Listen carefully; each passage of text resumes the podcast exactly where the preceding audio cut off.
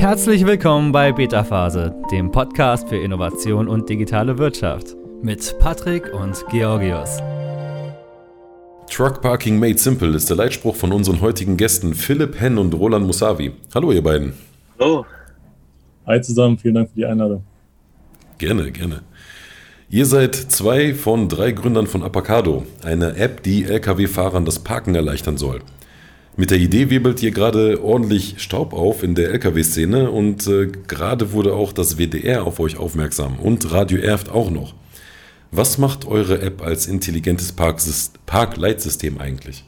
Also das äh, Parkleitsystem wird dadurch äh, intelligent, dass wir den Anspruch haben, das, äh, die Parkplatzproblematik ganzheitlich zu erfassen. Das bedeutet, dass wir nicht nur eine Parkplatzbuchung ermöglichen wollen, sondern auch leiten. Das bedeutet, wenn Lkw-Fahrer einen Parkplatz buchen, dass auch wirklich aktiv geschaut wird, ob der Lkw-Fahrer oder die Lkw-Fahrerin den Parkplatz auch erreichen kann. Weil wenn im Falle eines Staus oder eines Unfalls ähm, die Route verzögert wird und der ursprüngliche Parkplatz nicht mehr erreicht werden kann, so sucht unser Algorithmus automatisch nach einem neuen Parkplatz und wir versuchen natürlich in einem weiteren Schritt die LKWs mehr zu verteilen. Dadurch, dass die Knappheit besteht an vorhandenen Parkflächen, müssen wir natürlich schauen, dass wir die vorhandenen Ressourcen besser nutzen.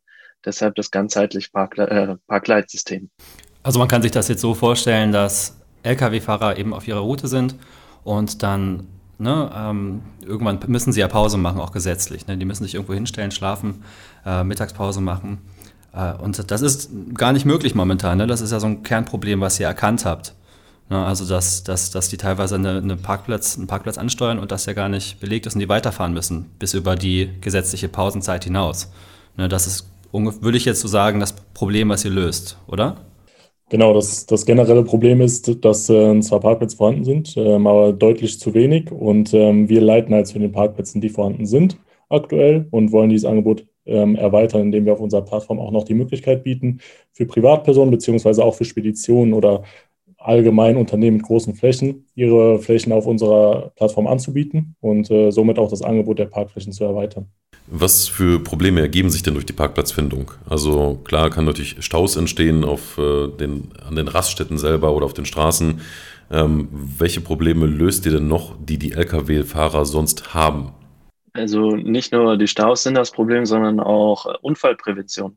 Weil dadurch, dass die Lkw-Fahrer und Fahrerinnen dazu gezwungen sind, in den Ein- und Ausfahrten der Raststätten zu stehen und man weiß ja, wie viel Verkehr auf der Autobahn herrscht, äh, und besonders nachts, wenn sie dann wirklich bis raus äh, auf die Autobahn stehen, erkennt man sie auf den letzten Momenten, also auf den letzten Metern schlecht. Und dadurch äh, führte das Problem auch immer wieder zu Unfällen, sodass dann Autos oder LKWs, die gerade abfahren wollen, dann in die Anhänger hinten reinfahren. Und das ist natürlich kein schönes Szenario. Ähm, des Weiteren sind, ähm, ist die Lenkzeit zu nennen, weil die Lenkzeit ist auf viereinhalb Stunden am Stück begrenzt in Deutschland für Fahrer und sobald diese überzogen wird, müssen diese Strafen zahlen und ab einem gewissen Wert nicht nur die Fahrer und Fahrerinnen selber, sondern auch die dazugehörigen Unternehmen oder Unternehmen, äh, an, bei denen sie angestellt sind. Deshalb ist das natürlich dann auch ein weiterer Painpoint, dass es dann auch äh, in Kosten sich umschlägt, das Problem. Also man kann eigentlich schon fast sagen, ne, dass ihr mit eurer, eurer App ein Stück weit die, den professionellen Betrieb auf deutschen Autobahnen digitalisiert. Ne? Also zumindest den Bereich der Lastkraftfahrer. Und ähm, ne, die Arbeit, die ihr jeden Tag macht, steckt wahrscheinlich auch nicht nur in der Programmierung. Ähm, gab es nach der Gründung, nach eurer Gründung, äh, so einen Moment, wo ihr dachtet, boah, Mist, da haben wir uns verschätzt, jetzt müssen wir das auch noch machen und das auch noch machen. Also so völlig unvorhergesehene Sachen, die aufgekommen sind bei euch. Das ist tatsächlich keine einfache Kundengruppe, sage ich mal. Ähm, die Logistik- bzw. Speditionsbranche ist ein sehr, ich sage mal, geschlossenes, äh, geschlossenes Feld. Ähm, da reinzukommen ist nicht das Einfachste. Und damit haben wir uns auf jeden Fall auch schon ein sehr schwieriges Feld ausgesucht, sage ich mal. Ähm, und darauf waren wir natürlich nicht vorbereitet. Das merkt man natürlich erst, wenn man irgendwie dabei ist oder äh, wenn man anfängt, die ersten Analysen zu fahren oder die ersten Umfragen zu starten. Da braucht man schon äh, Kontakte beziehungsweise ja ähm, irgendeinen Eintritt in, in dieses geschlossene Feld. Ähm, tatsächlich hatten wir eine lustige Geschichte. Wir hatten am Anfang ähm, versucht, in Trucker-Foren, sogenannte Trucker-Foren, das sind tatsächlich einfach Online-Foren, wo ähm, sich Trucker treffen und ähm, einander austauschen. Ähm, dort haben wir versucht, ähm, ja, Umfragen reinzuposten, um ein bisschen Insights über den Alltag der Truckerfahrer zu bekommen. Und äh, nach der ersten Umfrage wurden wir mal direkt rausgeschmissen. Das heißt, so äh, irgendwie nach zehn Minuten wurden wir aus diesen Foren rausgeschmissen, weil wir da sozusagen Werbung gemacht haben, obwohl wir eigentlich nur eine Umfrage starten wollten, um äh, den Alltag der Truckerfahrer ein bisschen zu durchdringen bzw. zu analysieren. Und ähm, das, da waren wir halt nicht darauf vorbereitet. Ähm, aber haben jetzt inzwischen Wege gefunden, ähm, in die Netzwerke reinzukommen. Und genau, das war so ein, ein zu nennender Fakt, der halt speziell für dieses Feld war. Also ihr habt quasi versucht, einfach ehrlich Daten zu sammeln und eben eure, eure User kennenzulernen in dem Sinne, ne? Also einfach ein bisschen Feldstudie-mäßig daran zu gehen. Aber die waren dann eher so, nee, halt, stopp, das ist unser Bereich hier, ähm, hier mischt sich keiner, keiner von außen ein. Ne? Das haben die dann sofort gecheckt und gesagt, nee, raus mit euch. Aber dann habt ihr es irgendwie anders geschafft, jetzt den Kontakt aufzubauen, auch zu dem Netzwerk. Ähm, die äh, Fahrer und Fahrerinnen, also das ist eine eingeschworene Gemeinschaft, ist eine sehr starke Co äh, Community, also die tauschen sich da auch viel aus, also nicht nur in Foren, wie Roland gerade erzählt hat, sondern auch im Social Media Bereich, also besonders auch Facebook und Facebook-Gruppen. Äh, und wir haben dann einen anderen Weg gefunden und haben dann einfach eine Online-Umfrage gemacht und diese dann beworben. Also wir haben dann äh, eine Influencerin aus dem Trucker-Bereich, also von den äh, Trucker Babes, äh, das ist eine Kabel 1-Sendung. ähm, genau, die haben wir angesprochen, ob sie das vielleicht bewerben könnte, äh, um uns da zu unterstützen. Und das hat sie auch gemacht. Und äh, dann hatten wir auch innerhalb von einer Woche über 650, äh, nee, 550, entschuldige, 550 ausgefüllte Formulare. Und äh, das war natürlich eine große Anzahl an Daten, die wir dann erstmal evaluiert haben, weil als wir das Startup gegründet haben, hatten wir da zwar die Idee und auch eine Mission und ein Problem, das wir lösen wollen, aber wie das genau im Detail aussieht, das haben wir natürlich da erst dann erfahren. Aber das gehört natürlich dann auch äh, zur Gründung dazu. Und wenn man so ein Produkt entwickeln will, dass man natürlich dann auch das User-Feedback hat und ähm, dann auch wirklich etwas schaffen kann, was das Problem wirklich löst. Aber das war natürlich dann auch sehr interessant und da haben wir natürlich auch viel gelernt, äh, wie wir dann unsere Zielgruppe erreichen können oder wie wir mit denen in Kontakt treten können und mehr erfahren. Ähm, ja, jetzt äh, hat sich gerade Bob hier dazwischen geschaltet. Der Saugroboter. ähm, ich also, hoffe, der wird jetzt nicht auftauchen. also für die Zuhörer, die, die, wenn sie jetzt gerade Störgeräusche gehört haben, das war der kleine, wie heißt er? Bob. Bob, Bob, der intelligente oder nicht so intelligente Staubsauger im Hintergrund. Ist nicht der hellste für den Moment, aber äh, er tut seinen Job zuverlässig, auch gerade wenn Podcast, Podcasts laufen, ähm, schaltet er sich mal gerne ein und möchte auch mal was dazu sagen. Ähm, deswegen, sorry für die Unterbrechung erstmal. Genau. Ja, okay. Wir gehören halt einfach zu den äh, hier Early Adoptern und da muss, da muss man sich halt auch mal Prototypen ins Haus holen. genau, also Thema Stichwort äh, Prototypen. Habt ihr da eigentlich auch schon eine App, also die App entwickelt ihr gerade? Habt ihr da schon Prototypen rausgebracht, die gerade von Truckern getestet werden? Ja, ähm, also wir haben das Ganze so gestartet, dass wir ähm, sozusagen eine ähm, Klickreihenfolge über Sketch aufgebaut haben. Das heißt, da haben wir unser Konzept entwickelt, wie die App aussehen soll, etc. Und haben dann Mitte letzten Jahres uns dazu entschieden, ähm, dazu kommen vielleicht gleich noch, warum wir das gemacht haben, ähm, haben uns dann dazu entschieden, selber zu entwickeln ähm, und sind jetzt momentan dabei, ähm, tatsächlich den Beta-Test durchzuführen. Das heißt, wir haben momentan sogar 15 Fahrer, die unsere allererste Version testen und uns Feedback dazu geben. Ähm, Genau, und das ist der aktuelle Stand. Wir entwickeln das Produkt jetzt weiter, ähm, bauen nebenbei auch noch eine Web-App für ähm, Parkplatzbesitzer bzw. für Flächenbesitzer auf, ähm, um dann das bestmögliche Produkt zu entwickeln und damit an den Markt zu gehen. Mhm. Und da habt ihr jetzt zwei verschiedene Apps, also einmal von, von Seite der Vermietern und von Seite der Trucks oder vereint ihr das in einer App? Ähm, aktuell haben wir zwei Apps, beziehungsweise die zweite App ist im Aufbau. Ähm, die erste App ist tatsächlich nur für Lkw-FahrerInnen. Ähm, das heißt, das ist eine ähm, native App, also auch für Smartphone. Und die zweite App, die gerade im Aufbau ist, ist eine Web-App ähm, für die Parkplatz- bzw. Flächenbesitzer, wo sie ihre Parkflächen eintragen können. Und genau die ist im Aufbau, das heißt, da kommt der Beta-Test noch. Wie erfasst ihr denn, welche Parkplätze gerade noch frei sind, um sie dann euren Trucker-Fahrern, Fahrerinnen anzubieten? Dazu äh, nutzen wir in erster Linie äh, Sensoren oder Kameratechnik. Also es gibt äh, für Parkplätze verschiedene Techniken. Das hat bestimmt äh, von den Zuhörern auch äh, jeder bestimmt mal auf einem Parkplatz gesehen.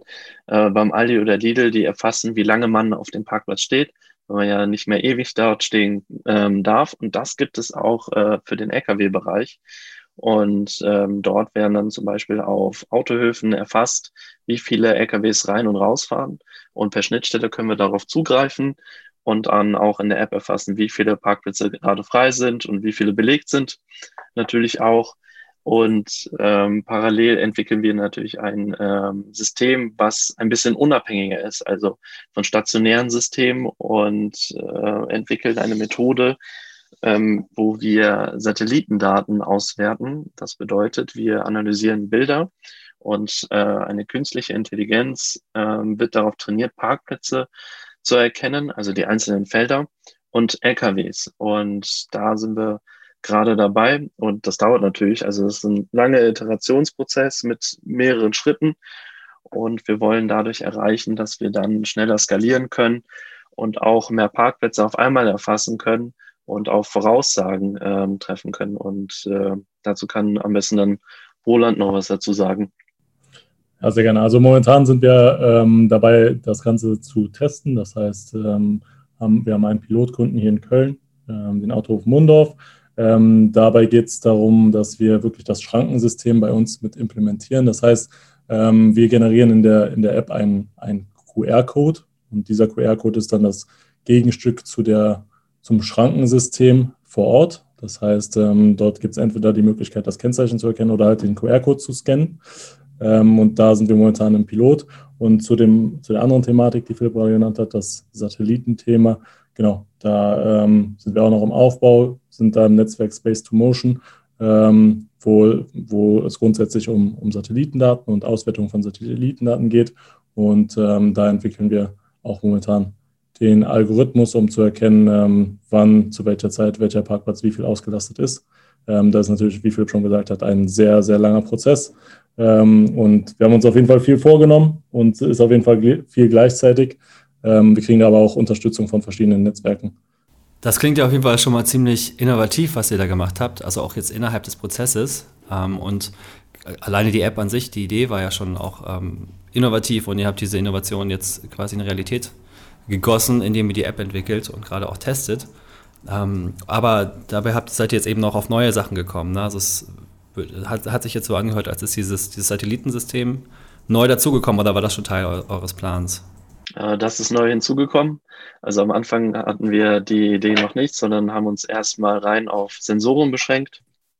Und das Satellitenthema kam tatsächlich auch in einem Gespräch mit anderen Gründern, wo wir unsere Ideen nochmal reflektiert haben und von denen Feedback eingeholt haben, die auch im Parkbereich ein Startup gegründet haben, aber bereits schon erfolgreich den Exit äh, bestritten haben. Und da kam halt dann die Idee auf, hey, wie kann man wirklich möglichst viele Parkplatzdaten auf einmal erfassen, universell, ohne äh, vor Ort abhängig von irgendwelchen Systemen zu sein. Und da kam halt wirklich, weil es ja auch momentan aller Munde ist, ist Space und äh, dank Elon Musk ist das ja wirklich auch in der breiten Masse jetzt angekommen. Und es gibt auch in der Zukunft mehr Möglichkeiten, Satellitendaten zu nutzen. Und die Idee fanden wir sehr spannend, beziehungsweise den Ansatz. Und dann mussten wir natürlich erstmal evaluieren, okay, ist das wirklich realistisch umsetzbar? Ähm, wie können wir das machen? Wie kommen wir an die Daten? Wie können wir die Daten verarbeiten? Und das haben wir dann äh, ja im ersten Schritt erstmal gegoogelt, sind aber noch nicht so schlau geworden, da es ein paar Anbieter gibt für ähm, Satellitendaten. Aber wie man da genau vorgeht, da haben wir dann natürlich äh, in verschiedenen Netzwerken geschaut, okay, wie kommen wir weiter? Gibt es da Experten? Gibt es Ansprechpartner?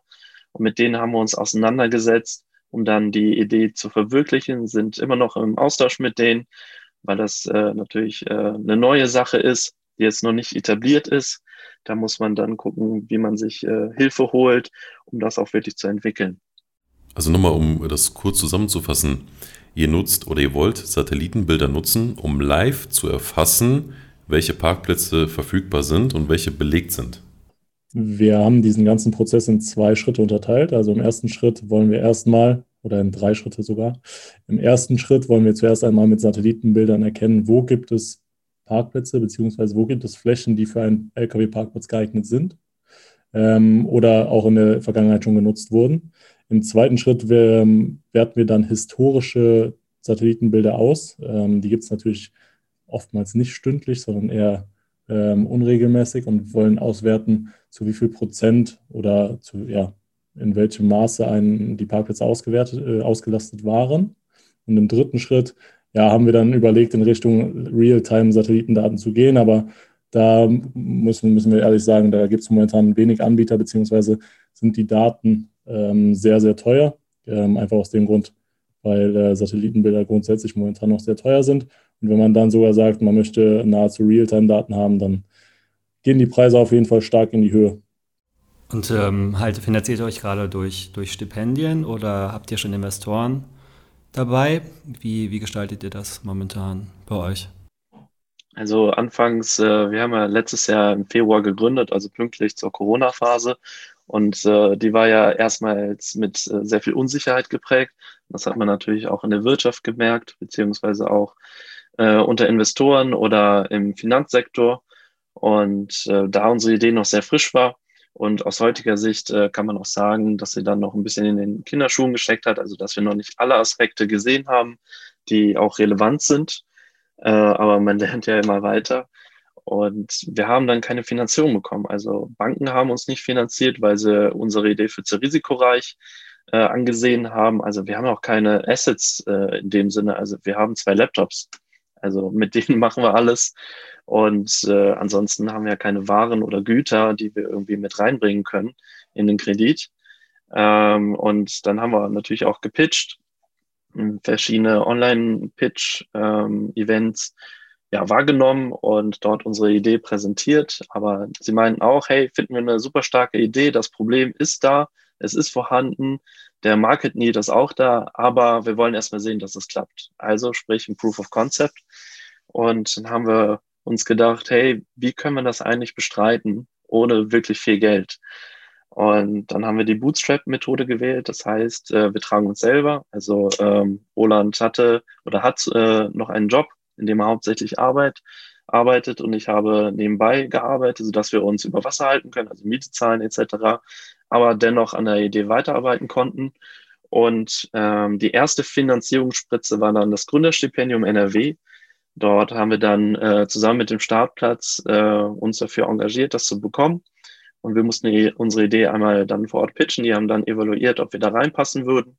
Und das haben wir dann auch bekommen, sodass wir dann auch laufende Kosten denken konnten. Also zum Beispiel Büromiete, ähm, da wir auch in einem Coworking Space sitzen und auch laufende Kosten, also zum Beispiel ähm, Software, Abonnements, die man monatlich bezahlen muss, ähm, sei es zum Beispiel die Adobe Cloud, um irgendwas äh, zu gestalten oder auch andere Services, ähm, die monatlich äh, ja, mit Kosten anfallen. Und äh, damit tragen wir uns bis heute, aber haben immer wieder mit Investoren gesprochen, auf dem Laufenden gehalten. Und aktuell sind wir auch mit einem Investor im Gespräch und sind auch so weit, dass wir mit dem Test äh, erste Daten sammeln konnten und äh, mit der Finanzspritze wollen wir jetzt dann auch bald äh, dann das Momentum mitnehmen, da wir auch äh, momentan medial präsenter sind, um dann auch unsere Idee weiter zu verfolgen und das Produkt auch wirklich besser zu machen und auch mehr Lkw-Fahrerinnen äh, zur Verfügung zu stellen. Das heißt, ihr habt äh, den absolut klassischsten Weg eines Startups hingelegt. Von der Garage in die Welt hinaus habt ihr euch äh, selbstständig aus eigenem Antrieb heraus, ohne Fremdfinanzierung, erstmal das aufgebaut, womit ihr später dann Investoren überzeugen konntet. Oder können werdet, ja, ne? Mhm. ja, genau. Also wir sind aktuell noch im Prozess. Das heißt, wir haben jetzt noch keine Investition bekommen, aber ähm, genauso war es im Endeffekt. Wir sind äh, auch immer noch dabei, selber das alles zu entwickeln. Das heißt, wir haben immer noch keine externen Entwickler beauftragt, sondern äh, ja, machen das wirklich alles selbst mit Unterstützung von ein paar Freunden ähm, die das aber alles entgeltfrei machen, also rein als Hobby. Und ähm, genau. Der Weg war auch gar nicht so schlecht, weil mit einem Investment am Anfang oder einem Kredit wäre es natürlich irgendwie einfacher gegangen, aber ich muss sagen, wir haben unheimlich viel gelernt in den letzten Monaten auf sämtlichen Gebieten. Ähm, deshalb ist da auch die Lernkurve sehr, sehr steil. Also man lernt sehr viel in sehr kurzer Zeit. Und deshalb war das eigentlich ein echt guter Weg, dass wir heute sagen können, äh, wo wir hinwollen und wie wir das am besten machen können. Also die Erfahrungswerte, die ihr gewonnen habt, sind natürlich ähm, unbezahlbar. Ne? Ähm, zur allgemeinen Risikobereitschaft in Deutschland. Ähm, du hast gerade erzählt am Anfang, ähm, dass Investitionen erstmal am Anfang nicht leicht waren, weil ihr musstet die Investoren überzeugen. Die Banken haben abgelehnt, weil ähm, im Grunde genommen die sie die Idee vielleicht gar nicht verstanden haben. Ähm, wie bewertet ihr denn so allgemein in Deutschland die Investitions- und Innovationsbereitschaft, gerade jetzt, wo ihr in diesem Thema selbst drin steckt? Wir waren tatsächlich überrascht davon, wie schwierig es ist, am Anfang ein, äh, ein Investment oder ein Kredit für eine Idee zu bekommen, weil ähm, der KfW schreibt ja eigentlich aus, dass jede, jedes Startup oder jede Idee irgendwo unterstützt wird mit bis zu 100.000 Euro pro Person. Ähm, darauf haben wir uns dann beworben. Das Ding dabei ist halt, dass ähm, die, dieser Kredit über Hausbanken ausgeschüttet wird. Und die Hausbanken haben nochmal ein eigenes Risiko ins, oder ein eigenes Risiko, einen eigenen Risikobereich, der das Ganze bewertet. Und ähm, bei der Hausbank sind wir dann halt gescheitert, weil der, unsere Idee deren Meinung nach zu risikoreich war. Und da haben wir erst gemerkt, wie schwierig es eigentlich ist, an Geld zu kommen, wenn man eine Idee hat in Deutschland. Ähm, und das äh, war tatsächlich überraschend, ähm, aber wenn man sich damit ein bisschen mehr befasst, merkt man schnell, dass ähm, Deutschland da tatsächlich ein bisschen hinterher ist, was natürlich schade ist, weil irgendwo ist das ja die zukünftige Wirtschaft, die da gefördert werden sollte. Und das war auf jeden Fall ähm, ja, erschreckend schwierig. Und deswegen haben wir uns dann auch im Endeffekt dazu entschieden, das Ganze selbst aufzubauen, weil wir halt keine Finanzierung bekommen haben. Sie wollten Beweis haben. Sie wollten Beweis haben, dass das äh, funktioniert und äh, haben nicht in dieser frühen Phase investiert, sondern wollten erstmal sehen, okay, ähm, wie viele Kunden habt ihr schon, ähm, wie viel Umsatz habt ihr gemacht. Also besonders im klassischen Venture Capital Case war es halt sehr zahlenbedacht, ähm, wofür es natürlich auch bekannt ist. Äh, aber es war total schwierig, wie Roland gerade gesagt hatte, irgendwie Investoren zu überzeugen, weil sie immer den Beweis haben wollten. Und äh, man liest es ja auch aus anderen Ländern, besonders auch aus Amerika, dass da äh, auch gerne früh mal investiert wird, also auch in ein Konzept und dass es dann natürlich schneller skalieren kann. Aber hier in Deutschland haben wir die Erfahrung gemacht bisher, also aus unserer Sicht, dass die äh, Risikobereitschaft äh, erst dann eingegangen wird, wenn man wirklich den Beweis geliefert hat und das Produkt schon am Markt ist. Also dann Geld reinpumpt, sodass es dann skalieren kann. Also in dem Sinne, es, äh, die Risikobereitschaft ist da, wenn das Risiko so gut es geht minimiert wurde, beziehungsweise vielleicht gar nicht mehr vorhanden ist. Dann steigen alle gerne ein in Deutschland. Also das ist ja irgendwo das Henne-Ei-Prinzip, weil äh, man braucht Geld, um eine App zu entwickeln, also um sie schnell zu entwickeln. Und auf der anderen Seite kriegt man kein Geld, wenn man keine App hat.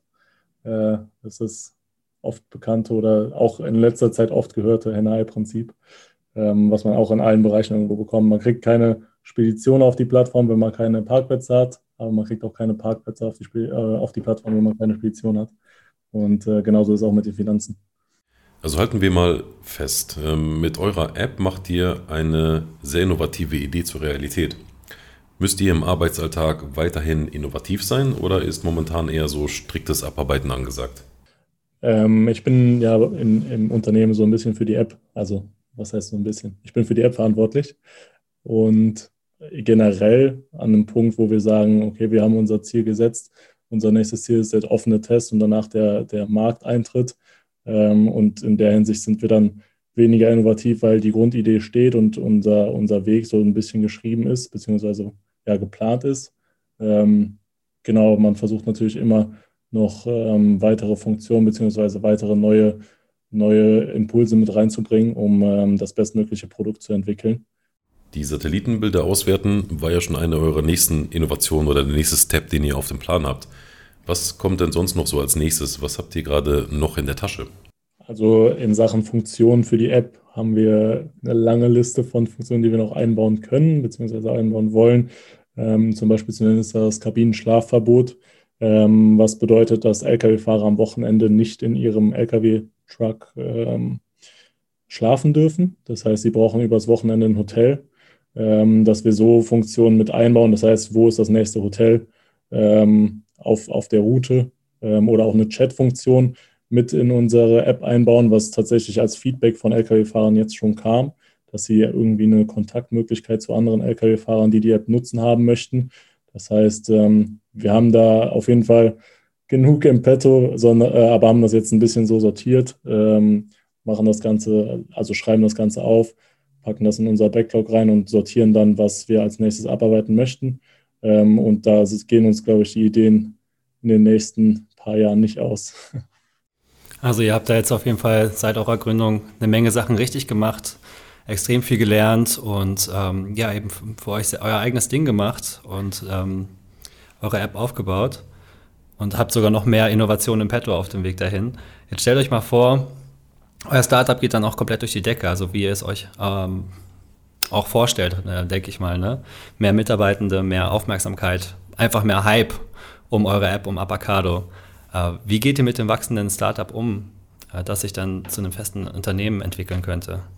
Habt ihr da euch schon mal Gedanken zu gemacht? Äh, definitiv. Also man äh, träumt ja am Anfang so ein bisschen und stellt sich das vor, wie das sein könnte, aber wenn das immer mehr Realität wird, macht man sich dann auch festere Gedanken dazu, wie man jetzt die nächsten Prozesse angeht. Was ist zum Beispiel, wenn wir jetzt auf einmal nächsten Monat äh, zum Beispiel zehn neue Mitarbeiter haben, die wir benötigen, um, den, äh, ja, um das Wachstum zu bestreiten? Äh, wie gehen wir am besten mit denen um? Wie ist das Onboarding? Ähm, äh, wie können wir die fördern, äh, sodass sie sich auch weiterentwickeln können? Ähm, wie sieht das Büro dann bis dahin aus oder arbeiten wir remote? Also das sind viele Fragen, die man sich dann stellt oder auch auf der Kundenseite. Also wie stellt man die Kunden zufrieden? Wie kann man dann auch auf den Einzelnen eingehen? Wie gestaltet man den Service? Also man muss ja so viele Bereiche in einem Unternehmen abdecken, dass es äh, am Anfang schon leicht überfordernd ist, wenn man so darüber nachdenkt. Aber ich denke, wenn man das konkretisiert und dann auch wirklich in Prozessen manifestiert, dass man das dann auch bestreiten kann. Also ihr habt jetzt äh, schon euer eigenes Netzwerk aufgebaut, ihr habt Kontakte hergestellt zu eurer Zielgruppe, zu den Truckerfahrern, Fahrerinnen. Ähm, ihr seid bei WeWork ansässig, das heißt, ihr habt Kontakt zu anderen Startups, ähm, ihr habt Kontakt zu Investoren. Also euer Netzwerk ist groß, es wächst. Habt ihr einige oder einen Tipp für andere Startups, die sich vielleicht gerade in derselben Situation befinden oder die gerade in Gründung sind, die gar nicht wissen, wo sie anfangen sollen? Irgendein Tipp, ähm, was denen helfen könnte, ihr Startup äh, zu einem, von einem Traum zur Realität werden zu lassen? Ich kann auf jeden Fall ähm, jetzt aus der Erfahrung sprechen, dass ähm, Machen eigentlich einfach das Wichtigste ist. Das heißt, nicht zu lange zögern, nicht zu lange irgendwie warten, irgendwas zu machen, sondern einfach mal einmal loslegen, einfach mal probieren. Man kann nicht, man kann nicht so viel falsch machen. Ähm, grundsätzlich gibt es genug ähm, Netzwerke, in die man reinkommt. Also wir sind zum Beispiel auch im Startplatz Accelerator-Programm drin. Das heißt, ähm, da haben wir auch Kontakt zu vielen Startups. Man kann ähm, ja grundsätzlich an Events teilnehmen, so haben wir auch gestartet. Wir haben hier in Köln das sogenannte ECC. Ähm, das ist ein Treffen von, äh, von Gründern für Gründer mit Interessierten an, an, der, an dem Bereich, ähm, wo man auch viele Kontakte schließen kann.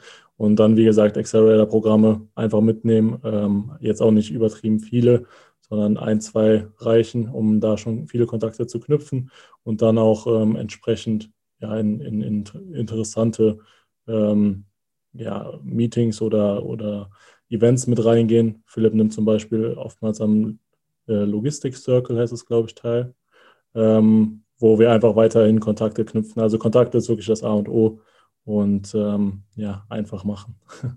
Vielen Dank für eure Tipps äh, an Gründer, Gründerinnen in Spee. Zum Abschluss habe ich noch eine kleine persönliche Frage an euch. What's in my bag? Was hast du immer dabei? Was habt ihr immer dabei? Worauf kann, könnt ihr nicht verzichten? Und, oder was ist euer ständiger Begleiter, wenn ihr unterwegs seid? Also egal, wohin ich mit Roland fahre oder wenn ich auch nur zu Roland selbst fahre oder ins Büro, habe ich eigentlich immer meinen Laptop dabei, um immer bereit zu sein, äh, sich Notizen zu machen, Ideen weiterzuentwickeln, aber auch äh, Sachen zu versenden. Also eigentlich ist äh, der Laptop momentan äh, mein komplettes Leben, also auch das komplette Arbeitsleben. Ähm, deshalb würde ich den favorisieren. Cool, dann fasse ich nochmal unser kleines Gespräch ein bisschen zusammen. Also ihr seid Avocado, ihr habt vor, äh, jetzt, ah, das habe ich noch gar nicht gefragt, ne? vor zwei Jahren habt ihr gegründet, glaube ich, ne? War das so? Nee, äh, nee vor einem Jahr. Genau, okay, Apacado, ihr habt vor einem, einem Jahr gegründet tatsächlich, wow, und es ist so viel passiert in der Zeit. ihr habt euch eine super schwierige Usergruppe ausgesucht mit den LKW-Fahrern, äh, wurdet aus diversen Foren ge gekickt, obwohl ihr nur Tests machen wolltet. Ähm, seid später auf die Idee gekommen, Satellitendaten zu sammeln und sogar noch eine, eine künstliche Intelligenz, Intelligenz mit einzubinden. Ähm, wurdet von Banken abgelehnt, äh, habt keine Investoren gefunden, brauchtet Proof of Concept. Leute werden auf euch aufmerksam. Beta-Phase unter anderem das WDR und andere kleine Medien. und ähm, ja, also ihr wachst auf jeden Fall schon und nehmt da eine Menge, mit. Ja, dabei möchten wir euch auch weiter unterstützen jetzt, wo ihr auch bei uns im Podcast seid. Gibt es noch etwas, was ihr den Zuhörern und Zuhörerinnen noch mitgeben wollt? Äh, jetzt ist sie, geben wir euch ein bisschen Zeit und Raum für einen Aufruf eurerseits. Genau, ähm, wir sind momentan ähm, kommen an unsere Kapazitätsgrenzen mit der Entwicklung und der Analyse der Satellitendaten. Deswegen sind wir momentan auf der Suche nach Praktikanten und Werkstudenten, die uns dabei unterstützen können, ähm, am besten Erfahrungen ein bisschen in der Programmierung mit Flutter haben und ähm, auf der anderen Seite natürlich auch, ähm, wenn es möglich ist, auch in der Analyse von Satellitendaten beziehungsweise in der ja, Auswertung von ähm, ja, Bildmaterialien, um, damit wir da Unterstützung bekommen. Zusätzlich, ähm, um die Parkplatzproblematik zu bekämpfen, suchen wir auch nach alternativen Parkflächen, weil wir wollen nicht nur die es schon gibt auf unserer Pat äh, Plattform darstellen, sondern auch den Fahrern äh, schneller mehr Parkflächen zur Verfügung stellen. Und dann kann jeder, der für LKWs äh, geeignete Parkflächen hat, äh, sich bei uns melden und diese auch in der Plattform eintragen und so auch wieder ein ähm, Einkommen generieren durch äh, gebuchte Parkstunden und da suchen wir natürlich dann auch weiterhin nach weiteren Parkmöglichkeiten. Peter Altmaier möchte Entwickler aus Estland einfliegen lassen. Dass wir aber so weit gar nicht schauen müssen, zeigt uns heute Apacado, eine innovative App aus Deutschland, aus Köln, äh, mit innovativen Jungs Philipp Henn und Roland Musavi. Vielen Dank, dass ihr dabei wart. Hat uns sehr viel Spaß gemacht, mit euch darüber zu quatschen, was für Innovationen hier aus Köln, aus Deutschland kommen. Gruß an Peter Altmaier. Weiter so, Jungs. Wir unterstützen euch dabei. Vielen Dank. Ja, vielen Dank. Danke fürs Danke, Gespräch. Jungs. Das war's auch schon für heute. Wenn dir diese Folge gefallen hat, abonniere unseren Podcast. Schon bald siehst du Innovationen aus verschiedenen Blickwinkeln und bekommst wertvolle Einblicke in die digitale Wirtschaft. Bis bald bei Beta Phase.